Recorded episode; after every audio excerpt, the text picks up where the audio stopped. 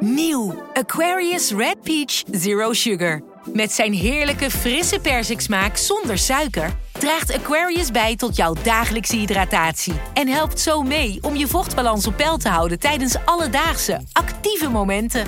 Thuis, op het werk of onderweg. Ook verkrijgbaar in smaken lemon en orange. Probeer hem nu. Een maatschappij waarin iedereen meedoet. Een gezonde, groene en rechtvaardige wereld. Daar willen jij en heel veel andere mensen best iets aan bijdragen. In het klein en in het groot. Dicht bij huis en ver weg. Zo hebben we vorig jaar 349 miljoen euro bij elkaar gebracht. Miljoenen waarmee onze goede doelenpartners de wereld elke dag een beetje beter kunnen maken. Nationale Postcode Loterij. Samen voor een betere wereld.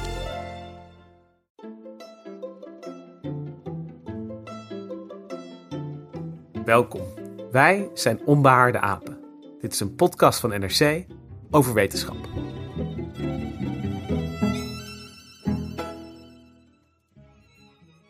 Zo'n 80 kilometer ten zuidoosten van Utrecht, te midden van het vlakke landschap en de weerwar van wegen in de provincie Noord-Brabant, ligt aan een achterafweggetje een dorp dat Herpen heet. Een paar werkpaarden staan roerloos in weilanden, gezelschap gehouden door een bescheiden aantal koeien, schapen en varkens. Maar de agrarische component van de lokale economie, voor zover deze nog bestaat, is vooral gericht op melkgeiten. In april 2007 was er een zachte lente. Veel warmer en droger dan normaal. In april viel er geen druppel regen, zoals een bewoner zich nog goed kon herinneren. Zelfs voordat de zomer begonnen was, waren de gronden rond het dorp al behoorlijk droog geworden. Af en toe stond er een zacht windje. Begin mei begonnen mensen ziek te worden. Rob Besselink, een plaatselijke huisarts met een praktijk in Herpen, zag een vreemde griepachtige ziekte bij een aantal van zijn patiënten. Hoge koorts, ernstige hoofdpijn, spierpijn, kortademigheid, hoesten. Ik had van Q-koorts nog nooit gehoord, maar hierachter liet ik de hond uit, ging ik joggen en uh, ineens was ik ziek. Marloes heeft de Q-koortsbacterie waarschijnlijk ingeademd tijdens het hardlopen. Het zijn vooral de miskramen van geiten die heel erg grote wolken van besmettingen geven. En besmetten zo mensen die daar in de buurt wonen. En door het in te ademen? Door in te ademen. Door gewoon rond te fietsen en in te ademen en te wandelen. Q-koorts. Een ziekte die tussen 2007 en 2010 opdook in Brabant en veel mensen ziek maakte. Hoeveel mensen waren dat, Gemma? Nou, uiteindelijk ging het tussen 2007 en 2010 om zo'n 45.000 mensen die ermee besmet zijn geraakt. En uh, Q-koorts is nog niet de wereld uit. Dus nog steeds worden incidenteel uh, hè, over de hele wereld mensen af en toe ziek van Q-koorts. En hoe worden die mensen dan ziek? Want uh, worden ook in het ja, fragment, mensen laten de hond uit, mensen gingen fietsen en ineens werden ze ziek. De boosdoener van die Q-koorts, dat is een bacterie die veroorzaakt uh, de infectie. En um, die bacterie heet Coxiella burnettii. En zoals je al even hoorde, komt die uh, vooral ook voor bij de miskramen van geiten, dus in de placenta's. Maar eigenlijk is het probleem veel breder. Want ook bijvoorbeeld in geitenpoep kan, of in de poep van besmette geiten, kan die bacterie zitten. En als die geiten buiten open in de wei aan het lopen zijn en wat poepen, dan kan die bacterie in de lucht terechtkomen. Zeker in zo'n droog voorjaar, in zo'n droge periode. En dan bestaat de kans dat mensen hem ook inademen. Ja, en dat is nou precies de reden dat we het vandaag uh, onder andere over Q-cards gaan hebben. Want we hebben hier dus te maken met ja, een bacterie die eigenlijk in geiten thuis hoort. Maar door omstandigheden in mensen terechtkomt en dan mensen ziek gaat maken. En uh, nou ja, we zitten natuurlijk nu in een situatie uh, waarin um, ja, een soort gelijk geval, een virus uit een dier uh, ineens heel veel mensen ziek maakt. Ja, en de officiële term voor zo'n ziekte, die dus van dieren op mensen wordt overgedragen, is zoonose. En um, nou, wat je noemt, de COVID-19 is daar een voorbeeld van. Q-koorts is daar een voorbeeld van. Maar wereldwijd zijn er honderden bekende voorbeelden. Heb je nog meer uh, zoonose daar op een lijstje staan? Nou, ik kan uit mijn hoofd uh, aids, ebola, rundertuberculose, vlekziekte, toxoplasmose, gekke koeienziekte, salmonella-infectie. Om maar even aan te geven dat het geen heel zeldzaam uh, fenomeen is tegenwoordig. Nee, het is uh, zoonose um, van alle nieuwe infectieziektes. En, en infectieziektes zijn dus overdraagbare ziektes. Wordt geschat dat zo'n 60% uh, zoonose is. This is not a small subject at the weird fringe of medicine. This is central. 60% of the infectious diseases known among humans are zoonotic. Ja, we gaan het vandaag hebben over die zoonose. Over hoe het kan dat een, ja, een virus of een bacterie dat in een één dier thuis hoort uh, overspringt naar de mensen. Um, we gaan ook over het verschil tussen uh, zoonoses en niet-zoonoses hebben. En is niet elke ziekte oorspronkelijk een zoonose? Dat is ook een vraag die we gaan tackelen. Uh, daarvoor zitten vandaag in de studio Gemma Venhuizen. Hoi. En Hendrik Spiering, jij bent ook aangeschoven. Hallo, ja, ik zit er. Jij niet? Nee, mijn naam is Lucas Brouwers en ik zit uh, thuis in, uh, in mijn slaapkamer met een opnameapparaatje. Want mijn neus kriebelt een beetje, dus uit voorzorg blijf ik binnen. Maar we hebben wel contact via jouw schitterende beeldenis op een op het scherm. En uh, in, in het woord zijn we natuurlijk ook met elkaar verbonden, want we horen elkaar uh, kraakhelder. En in de geest, sowieso. nou, amen. Um, ja, ga maar aan het begin las jij een stukje voor uit een boek. Welk boek is dat? Uh, dat is het boek Over van David Quammen, een Britse Amerikaan die in 2012 dit boek schreef. En het is net in Nederland in een nieuwe vertaling verschenen onder de toepasselijke titel Zoonose. Want in dat boek gaat hij op zoek naar de oorsprong van diverse van die zoonosen, van aids tot het Nipah-virus um, en tot de Q-koorts ook inderdaad.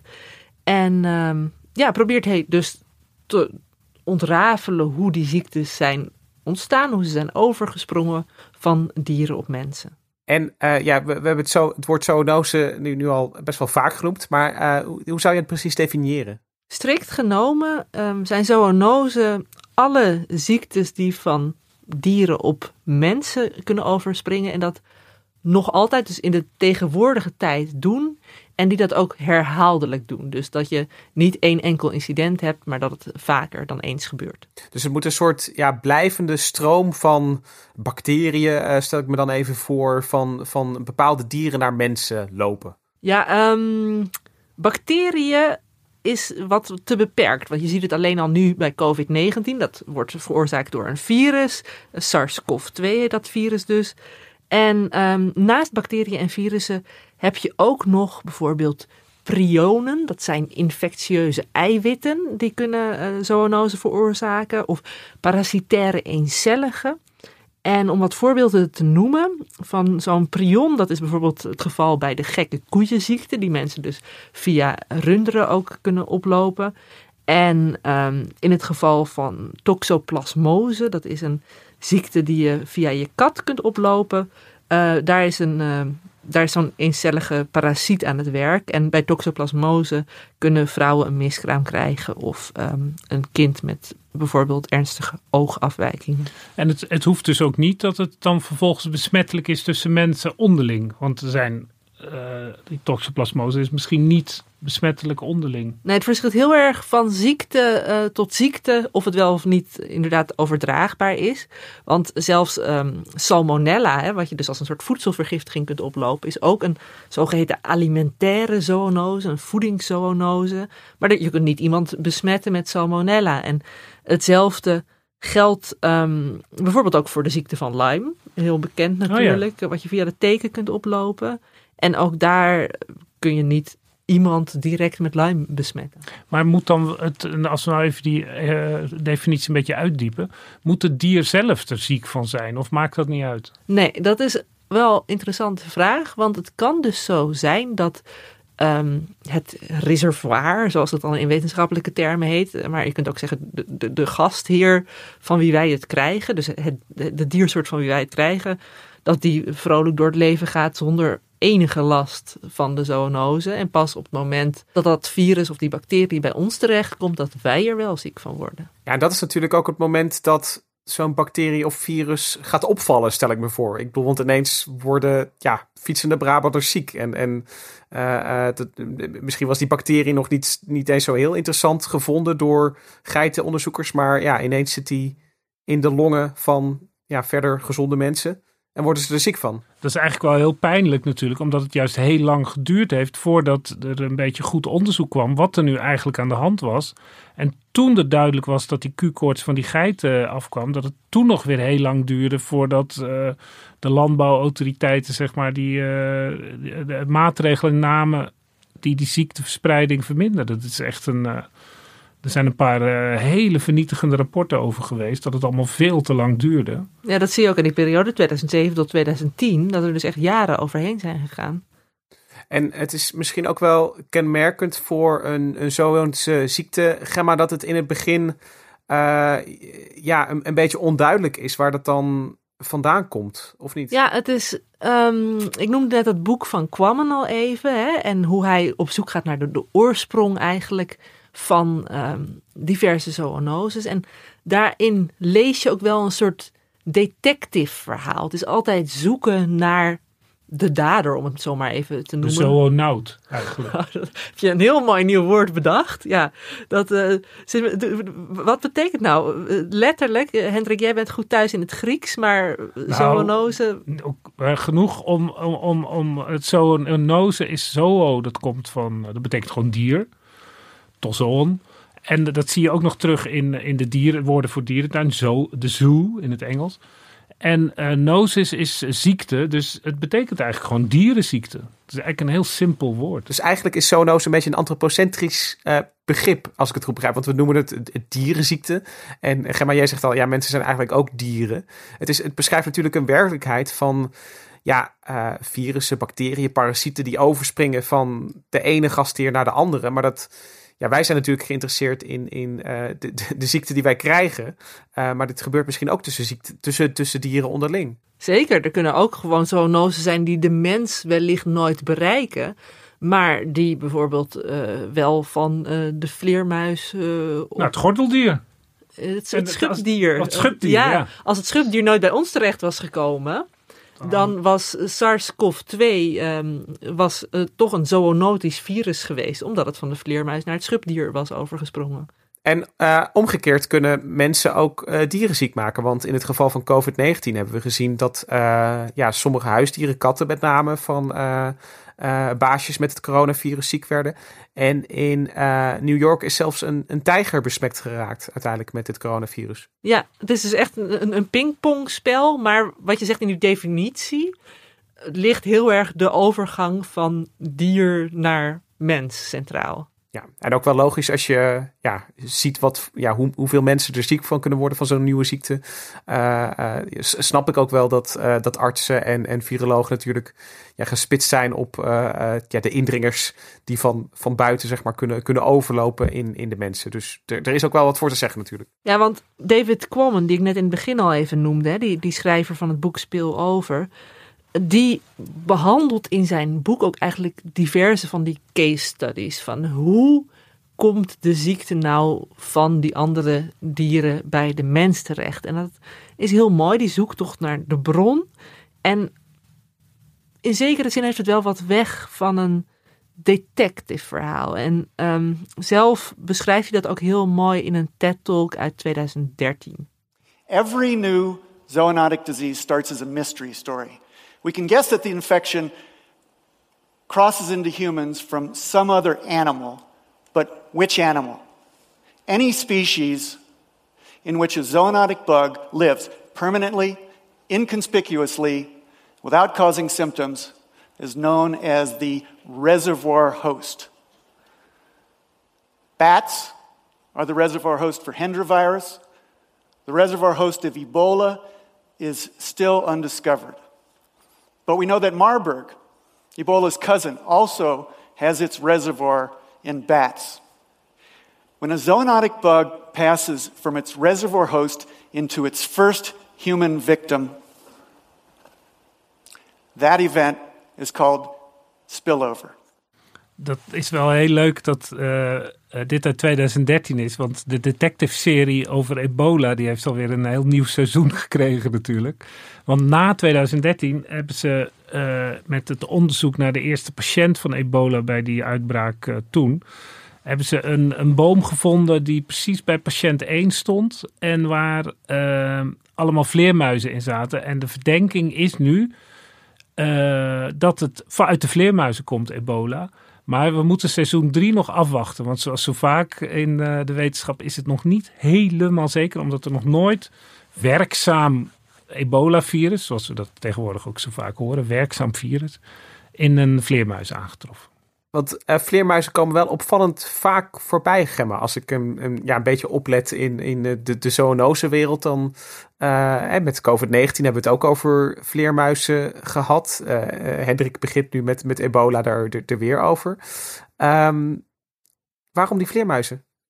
Ja, nou ja, in de termen van die detective is het natuurlijk een soort usual suspect geworden, die vleermuis. Ja, als je een vleermuis ziet, dan weet Lekker, je... Die heeft het gedaan, ja. Maar zoals dat bij goede detectives het geval is, dan denk je dat de vleermuis het gedaan heeft. Maar het, ligt vaak wat gecompliceerder. Want ik wil toch wel heel graag even ook een lans breken voor de vleermuizen. Een beetje eerherstel is wel op zijn plaats. Want ze krijgen de laatste tijd vaak de zwarte piet toebedeeld. In 2003 was met SARS was het al wel weer. Um, oh, de vleermuizen hebben het gedaan. En ook nu met COVID-19 zouden dan weer de Chinese hoefijzerneuzen zijn. Bepaalde vleermuizen die het bij het schubdier hebben overgebracht. Um, maar één ding wat daarbij wel genoemd moet worden is, er zijn gewoon ook ontzettend veel vleermuissoorten. Pakweg een kwart van alle zoogdiersoorten zijn vleermuizen. Er zijn iets van 1200 verschillende soorten vleermuizen. Dus ja, de ene brengt de ene ziekte misschien over en de ander de ander. Maar om al die vleermuizen op een grote hoop te gooien, dat is een beetje te kort door de bocht. Maar kunnen we het naar ja, aspecten van zeg maar, het vleermuisleven kijken en, en toch zeggen van ja, dit, dit is toch wel, uh, ja, het past wel beter bij een, een verspreider van, van virussen dan, uh, ik noem maar wat, uh, een, een willekeurige egel. Um, ik, ik, bedoel, ik kan me van vleermuizen voorstellen, ze vliegen ook overal rond en, en leggen in die zin ook gewoon afstanden af. Ehm, meer dan een egel doet. Maar bij die egel blijft er van alles aan hangen natuurlijk.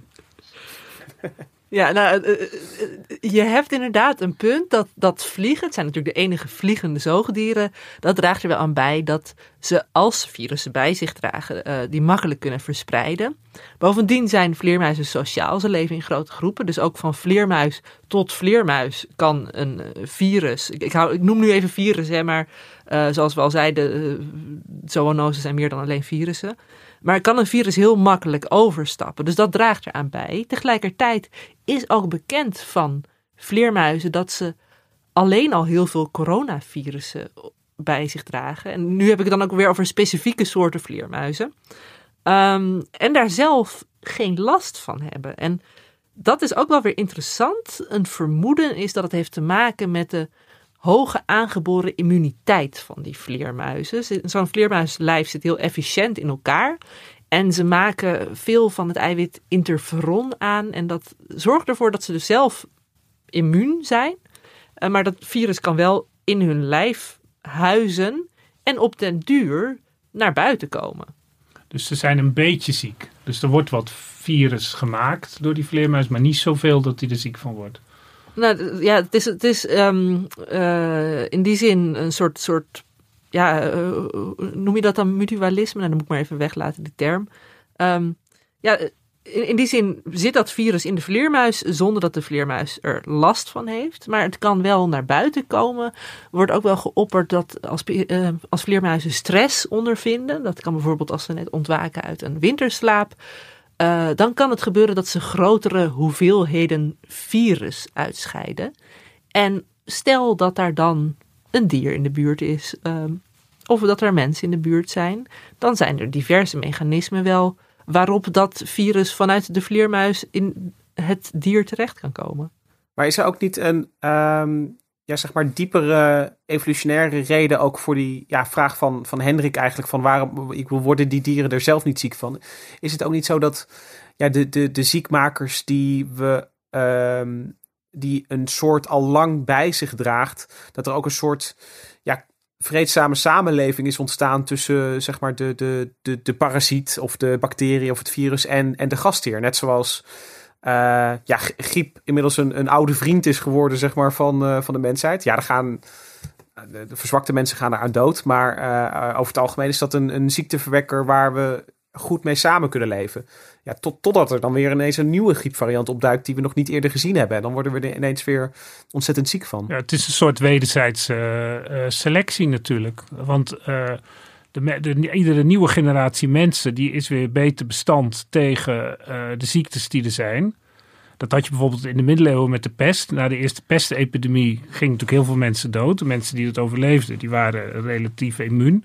En dan twintig jaar later kwam er weer een kleinere, een soort kinderepidemie. Dat alle nieuwe kinderen, dat werd weer, die waren niet besmet geweest. En dan was daar weer grote sterfte. En zo selecteert zich dat uit. Maar het gaat ook andersom. Want als ik nou een ziekte was en ik sprong van, van vleermuis over naar mensen. Je wil je, ja niet echt natuurlijk, maar dat is wel het mechanisme. Dan wil zo'n ziekte zich verspreiden. Maar als dan de mens onmiddellijk dood neervalt, door die ziekte, dan, kan die, dan, dan houdt het op. Je wil eigenlijk een ziekte hebben zoals nu bij COVID lijkt te zijn. Dat er eigenlijk helemaal niet zoveel symptomen zijn, maar dat je hem wel lekker verspreidt. En COVID is dan nog zo dat er relatief veel mensen uiteindelijk kan sterven na die paar weken. Maar, maar hij kan zijn gang gaan. Hij kan zijn gang gaan. Nou, het is wel interessant eigenlijk in je verhaal stip je al twee wetenschappelijke uh, mechanismen aan. Het ene dat is het principe van co-evolutie. Dus dat inderdaad uh, gastheer en, en, en virus eh, met elkaar evolueren. De een reageert op de ander en de ander reageert op de een. En zo kunnen ze lange tijd uh, samen evolueren. Ja. En in die zin, dus ook, dat, wat is ook bij die vleermuizen het geval, dat het die diverse virussen die ze bij zich dragen al heel lang soms aanwezig zijn. Ja, want zo'n virus wil niet, een ziekte wil niet dat zijn drager dood is. Dat is gewoon een toevallige ja. gevolg. Nou, dat, dat, dat, ja, dat, dat, de wetenschap die noemt dat de intermediate virulence hypothesis. En oh. dus de, de in, ja, het is minder mooi dan zoals jij het omschrijft. Maar dat komt erop neer dat het inderdaad de, de virulentie, hè, dus um, eigenlijk het vermogen van een virus om zijn gastheer te, te beschadigen, ziek te maken, um, die moet niet te hoog liggen. Want als iedereen die het virus krijgt meteen het loodje legt, dat is heel nadelig voor zo'n virus, want dan kan hij zich verder niet meer uh, verspreiden. En dat zie je bij mensen, maar je ziet het ook bij uh, eenden bijvoorbeeld. Als, als er dan iemand ziek is, die zondert zich af. Een zieke eend die gaat ook niet met de rest mee naar de voedselvergaarplek, maar die blijft in zijn eentje een beetje in het riet hangen. Ja, dat is heel nadelig voor zo'n virus, want dan kan die op niemand overspringen. Maar in, dat opzicht vind ik, uh, want jij noemde COVID-19 al, Hendrik, als een, een, ja, een relatief succesvol exemplaar. Uh, omdat het zo, uh, uh, zo makkelijk over te dragen is. en, en een voorbeeld de andere kant op zou ik bijna MERS willen noemen. Wat, wat ook een coronavirus is en waar we ja, veel minder over gehad hebben. Maar dat, dat sprong van, van 2011, 2012, 2013 over van, vanuit vleermuizen via kamelen en dromedarissen op mensen. Maar die mensen werden daar zo ziek van uh, dat ze inderdaad ja, bijna meteen, meteen omvielen. En dan heb je dus met een virus te maken wat dus, dus ja, veel minder snel uh, om zich heen kan grijpen. Ja, het is wel interessant wat je zegt. Ik um, sprak um, patholoog Thijs Kuiken van het Erasmus Medisch Centrum. En die doet al heel lang onderzoek naar onder andere coronavirussen. Dus ook SARS en MERS. Um, en uh, hij heeft in 2006 met een internationaal team eigenlijk hebben ze diverse barrières vastgesteld die een virus moet overwinnen om uiteindelijk wel of niet succesvol te zijn, zeg maar. En um, allereerste stap is dat hij überhaupt moet kunnen overspringen. Ja, dus dat moet er... natuurlijk uit, dat, uit die egel of die, die vleermuis. Ja, Als die daarin dus, zitten, dan... Uh... Dus er moet contact plaatsvinden. En nou, zoals we bij Q-koorts zagen, dat hoeft niet direct. Je hoeft niet een geit op schoot te hebben om nee. het te krijgen. Maar um, ja, er moet wel nabijheid zijn. Um, vervolgens moet hij ook daadwerkelijk in, in de cellen van zijn nieuwe gastheer ja. uh, kunnen aangrijpen. En ja, dan kom je bij dat hele mechanisme van hoe werken virussen, dat ze aangrijpen eigenlijk op de receptoren van onze cellen. Dus hij moet die, die cel kunnen binnendringen. Dat is de tweede barrière. Dat is de tweede, ja. En dan de derde is dat hij vervolgens uiteindelijk ook weer uit zijn gastheer uh, wil kunnen ons of wil, weet je, ik bedoel antropo, hoe zeg je dat? We, Antropomorf. We maken het een beetje antropomorf, maar uh, kortweg moet dat virus ja. ook weer uit het lichaam op naar de volgende. Want anders zit hij in één mens. Ja, oké. Okay. Dat is dan ja. heel jammer voor die ene mens. Maar dat virus, dat wil gewoon zich vermenigvuldigen. Ja, dat, dat, dat, heeft er dus baat bij als iemand gaat hoesten en niezen en zo uh, verder het virus verspreidt. En dan tot slot moet hij ook mm, na zo'n eerste golf, hè, daar hebben we het nu de hele tijd ook met COVID-19 over, van nou de piek is voorbij uh, en nu hopelijk was dit de piek en, en neemt het nu allemaal weer af. Maar hoe zit dat dan? Komt er nog een tweede en misschien derde, vierde piek aan? Um, hij moet die, die, ja, dat noemen ze de epidemische trog, noemen ze dat ook wel. Dus een soort dieptepunt eigenlijk. Uh, moet die kunnen uitzitten, zo'n virus. Hij moet dus niet in die zin um, helemaal verdwijnen. Ook al zijn er veel mensen immuun geworden en zijn er anderen dood aangegaan. Er moet dus nog een soort gedeelte van de populatie zijn waar dat virus wel sluimerend ligt te wachten. Maar het is uh, goed, de verleiding is groot om natuurlijk nu steeds over een virus uh, te hebben. Maar hetzelfde geldt natuurlijk voor uh, een bacterie. Die, die, die, moet nog steeds in contact komen met de mens. Die moet zich nog steeds zichzelf kunnen vermeerderen. Die moet nog steeds dan weer de mens uit kunnen komen. Ik bedoel, de uitdagingen zijn hetzelfde. Of je nou een virus bent of parasiet. Ja, dat zie je bijvoorbeeld mooi als je kijkt naar de ziekte van Lyme. Die wordt veroorzaakt door een bacterie, de Borrelia-bacterie. Maar um, wij krijgen, wij lopen natuurlijk op via teken. En het interessante hierbij is wel, en voor die bacterie geldt dus ook van, hè, hij moet uh, al die barrières inderdaad overwinnen om uiteindelijk uh, te kunnen voortbestaan. Het interessante is wel dat die teek in dit voorbeeld niet zozeer een gastheer is, waar we de hele tijd over hebben, maar een vector. Want um, hij is puur eigenlijk het transportmiddel voor die bacterie om vanuit andere gastheren, dat zijn bepaalde herten en muizen, bij mensen terecht te komen. Dus de teek is niet het reservoir. Dus de nee. vector. Ja, klopt. Ja. Dus je hebt een reservoir, dat is dan die, die, die oorspronkelijke gastheer. En de, de vector, dat is uh, ja, waar, waar, waarop het virus of bacterie meelift. En wie zijn dan het reservoir in het geval van de Borrelia-bacterie? Ja, dat zijn die, die herten of die, die muizen. Um, en die worden dan geprikt door die uh, teek. Die rent dan gauw naar ons. Ja, ge gebeten, hè? Oh ja. Dat is altijd een belangrijk onder. En over, over prikken en bijten gesproken. Datzelfde, dat geldt ook bij um, muggen. Want toen ik voor het eerst over zoonose hoorde, dacht ik, oh, nou dan zeker zoiets als malaria. Maar uh, het interessante is, malaria dat wordt door parasieten uh, veroorzaakt. En je hebt iets van vijf soorten parasieten, maar vier daarvan zijn strikt genomen geen zoonose omdat die muggen die uh, de malaria veroorzaken, dat zijn dan die, die vectoren. Maar de mens is de enige gastheer. En bij die vijfde soort malaria die kan ook uh, bij makaken, dus bij apen voorkomen. Dus dat is dan weer wel een zoonose. Maar die andere vier zijn wij, ja, is het alleen een van mens tot mens uh, verspreide ziekte. Dus in plaats van uh, met druppeltjes water in de lucht, wordt die ziekte overgebracht van mens tot mens via de mug. Ja. Die steekt mij, ik heb die ziekte, gaat dan vlieg, vlieg, vlieg en komt dan bij jou, prikt jou en brengt dan mijn ziekte bij jou over. Ja. En zelf kan die mug het, die heeft er geen last van. Nee, nee.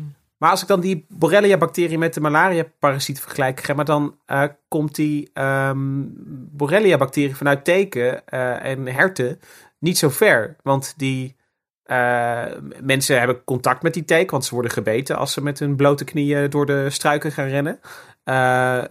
ze worden er ziek van, dus de bacterie kan zich wel ja, vestigen of, of een beetje voortplanten. Maar dan houdt het meestal op. Het is niet zo dat mensen ehm, elkaar Borrelia geven als ze in hetzelfde bed liggen. Nee, en dat is weer het interessante, hè, dat je ook die, die verscheidenheid aan zoonose en aan, aan mechanismen daarachter eigenlijk ziet. Want hier is, is de mens een soort eindstadium. En tegelijkertijd heeft die Borrelia-bacterie een best wel succesvolle strategie. Want er zijn nou eenmaal veel teken en in die zin ook veel besmettingen met Lyme. Maar het moet keer op keer op keer opnieuw gebeuren. Ja, het is eigenlijk, als je het economisch bekijkt, geen groeimarkt. Weet je? Het, het is zeg maar een, een, een kleding, die komt niet verder dan die ene stad. Het is een heel vergaande metafoor, maar ik, ik geloof je direct. Maar nou ja, het, het laat dus wel zien van, het is inderdaad nog helemaal niet zo makkelijk om uiteindelijk als zoonose ook een pandemie te veroorzaken. Nee, precies. Dus dat zijn twee verschillende dingen. Dus, dus de Borrelia-bacterie is wel een zoonose, want er worden, ja, elk jaar worden er opnieuw weer mensen ziek. Dus het is een ziekte waar we gewoon rekening mee moeten houden. Uh, maar het is in, in die zin, er zal niet snel een, een Borrelia-epidemie zijn, omdat we...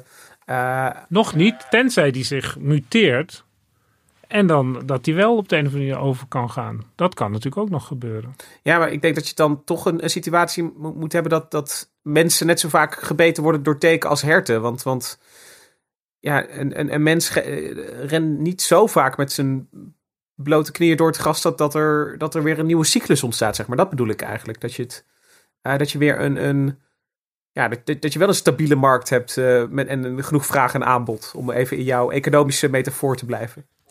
Ja, daar wil ik even op doorgaan. Want eigenlijk is dus het hele businessplan van uh, die Borrelia om via de take de wereld te veroveren niet zo handig. Nou, maar ik vind niet. Uh, hè, het, alsnog doet hij het best oké. Hij is toch wel een, een medium speler op de zoonosemarkt. Want heel veel mensen hebben van Lyme gehoord. Maar jongens, jullie zijn weer heel erg antropocentrisch bezig. Want uh, het businessmodel van de take en van de. Uh, sorry, het businessmodel van de Borrelia-bacterie werkt hartstikke goed als je, uh, als je wil richten op herten en, en uh, alle andere uh, hoefdieren in het bos. Weet je, niet, niet elke ziekmaker wil natuurlijk mensen infecteren. Nee, dus is zeg maar gewoon een, zeg maar een grijpstuiver die die verdient aan de handel met de mensen. Maar dat is niet zeg maar zijn core business. nee, en ik denk dat we deze marktmetafoor nu tot zijn uiterste gerekt hebben. En dat we hier kunnen, hier kunnen parkeren. Graag. Ja.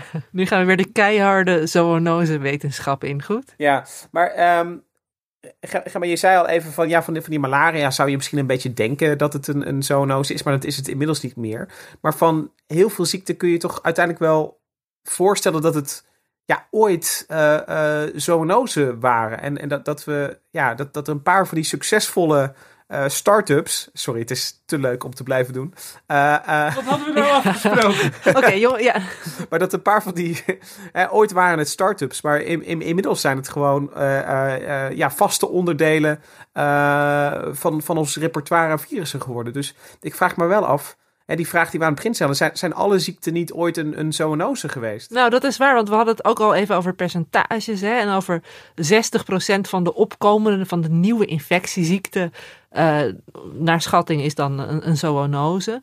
Maar dan heb je het wel over die strikte definitie dat ze ook nog tegenwoordig van dieren op mensen moeten worden overgedragen. En als je die definitie loslaat, dan benader je opeens wel heel erg de 100%. Want ook als je naar de geschiedenis van coronavirussen bij mensen kijkt, je hebt met uh, SARS-CoV-2, dus het nieuwe coronavirus erbij, heb je zeven bekende menselijke coronavirussen. Maar sommige zijn al heel lang onder ons. En um, zijn we, daar zijn we in zekere zin misschien al mee geco-evolueerd. Dat is toch ook een verkoudheidsvirus? Daar worden we uh, maar een heel klein beetje ziek van. Ja, Hendrik, dat uh, klopt. Uh, wat we verkoudheid noemen, is, wordt, wordt vaak veroorzaakt door, door een coronavirus. Dus één op de drie verkoudheden die mensen normaal gesproken krijgen, komt van een coronavirus. Dus niet van het coronavirus COVID, dat COVID-19 veroorzaakt. Um, maar ik heb het even opgezocht en er zijn geen andere primaten die coronavirussen ja, hebben, dragen en aan elkaar doorgeven. Daar zijn we als mensen bijzonder in. En als je van die bekende coronavirussen um, dus terug gaat rekenen, uh, dan ga je die genetische volgordes met elkaar vergelijken. En dan kun je een soort van schatting maken van uh, van een virus dat je tegenwoordig in vleermuizen vindt. En dat virus wat je dan nu in mensen vindt. Wanneer deelde die voor het laatst een gemeenschappelijke uh, voorouder? En dan kun je dus gewoon gaan rekenen. En dan kom je erachter dat in 1890 um, een virus moet zijn overgesprongen vanuit, uh, vanuit een vleermuis via runderen misschien. naar mensen. En ja, in 1890 is nog zo dichtbij dat we inderdaad weten dat er toen heel veel mensen ziek werden. Dus hadden ze toen ook een soort COVID-19-achtige situatie. Um, dat, is, dat is moeilijker vast te stellen. Maar voor die andere coronavirussen kun je ook terug in de tijd. En dan zie je dat er uh, tussen de 200 en 300 jaar geleden ook een virus is overgesprongen vanuit Ghana. En dan ga je weer naar een andere, die is dan tussen de 600 en 800 jaar geleden overgesprongen. Dus dan ja, zie je wel dat ja, heel veel van de dingen die we nu meeslepen en waar we ja, matig ziek van werden, oorspronkelijk ooit zoonoses waren. Ja, en misschien is SARS-CoV-2 dus gewoon het verkoudheidsvirus van de toekomst. Die kans is zeker aanwezig. De verwachting is, ja, ik bedoel, nu zijn de, de, we zijn nog niet aangepast op elkaar. Niemand heeft immuniteit en, en uh, uh, het virus is hartstikke nieuw. Um, maar er zijn virologen die dat ook wel durven te voorspellen dat dit virus uiteindelijk, geef het een, een, uh, het een paar jaren, gewoon onderdeel wordt van ons repertoire aan virussen wat we bij ons dragen. Maar als ik dan kijk naar dat lijstje coronavirus en met wanneer ze allemaal overgesprongen zijn, dat, dat is toch allemaal in de, ja, de laatste duizend jaar. En dan kan ik er toch niet aan ontkomen aan de gedachte dat van ja, we, we zijn ook de laatste duizend jaar, we hebben veel meer contact met elkaar. We houden ook veel meer dieren. Dus ik vraag me dan wel af van heeft dat iets met elkaar te maken? Ja, er is inderdaad, um, zijn niks nieuws onder de zon. Eigenlijk kun je zeggen, sinds er mensen zijn geweest, hebben ze interacties met dieren gehad. Hè? Denk alleen al aan de jacht vroeger en daarna ook aan de domesticatie. En elke periode zal ook in die zin zijn zoonoses met zich mee hebben gebracht. Maar ik denk dat het ook steeds erger wordt in die zin dat uh, uh, als je kijkt naar uh, wat, er, wat er te zien is op skeletmateriaal uit de, uit de ijstijd en daarvoor, dan zie je niet hele grote uh, ziektes. En als je dus uh, infectieziektes, uh, voor zover je dat zou kunnen zien natuurlijk. Maar in de tijd van de landbouw, als mensen in één huis met hun vee gaan wonen, want zo gebeurde het, dan, was het ook lekker warm in de winter natuurlijk als het vee binnen was. En dan leef je zo dicht op, dat, op die dieren dat daar heel makkelijk iets over kan springen. En je ziet dan ook dat de ziektelast in in uh, vroege landbouwdorpen groot. Dat zie je ook aan de groei. Kinderen groeien minder goed. Er is veel ziektes. Op een gegeven moment wordt dat wel weer wat minder. En, maar nu, in, in een tijd van globalisering, die misschien al uh, in uh, de tijd van de zijderoute begon.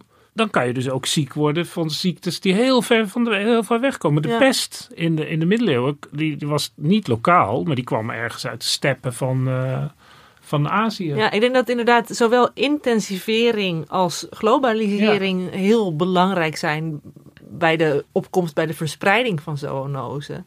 Omdat juist de, die innige relatie met dieren, hè, noem huisdieren, maar natuurlijk ook wel uh, de bio-industrie. Uh, dat, dat speelt een rol. En tegelijkertijd onze bewegingen, mensen onderling, dat is voor virussen die van mens op mens zijn over te dragen natuurlijk ook weer een, schatkamer. Ja, want stel je voor dat in een geïsoleerd Chinees dorpje zo'n zo'n zo'n vreselijk coronavirus ineens zijn kans grijpt. Ja, als daar verder niet zoveel heel veel contact, als er één keer per jaar belasting wordt opgehaald, dat is dan het enige contact. En verder zijn ze zelfvoorzienend. Ja, dan heeft dat dorpje enorme pech. En dat herstelt dan weer. En daar hoor je nooit meer wat van dan. Maar nu knalt het gelijk uh, naar uh, 6 miljard mensen of 7. Ja, dus eigenlijk het, het, tijdperk van globalisering, wat jij ook al aanstipte, Hendrik, die, die, die mondiale handelsnetwerken die we eigenlijk al sinds, sinds de middeleeuwen en daarvoor al aan het opbouwen zijn. Dat is eigenlijk ook een beetje het, het tijdperk van, van pandemieën en, en heftige zoonose geworden. Ja, als je het zo bekijkt, is er natuurlijk een, een barrière dat uh, je hebt die barrières die Gemma net noemde, maar je hebt natuurlijk ook de barrières om het bij mensen verder te verspreiden. En dan wordt altijd het verschil met, met nog maar, wat was het, 15 jaar geleden met uh, de eerste SARS. Toen was er gewoon nog heel veel minder handel met uh, China. En er was gewoon, het land was minder ontwikkeld dan nu. Dus het, het verspreidde zich toch moeilijker dan het huidige SARS. Er zijn nog meer verschillen natuurlijk, maar... Uh... Nou, dat vind ik ook wel interessant, um, want we hadden het net al even over de vleermuizen, hè, van uh, wie hebben het gedaan.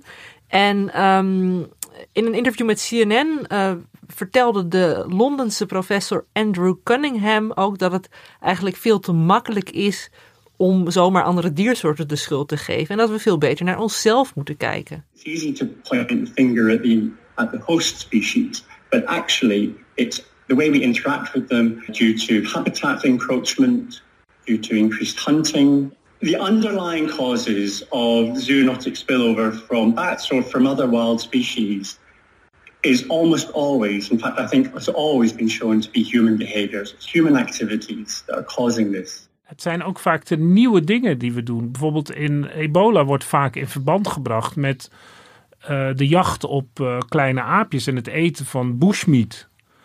Wat vroeger eigenlijk veel minder gebeurde, omdat de economie toen heel anders in elkaar zat.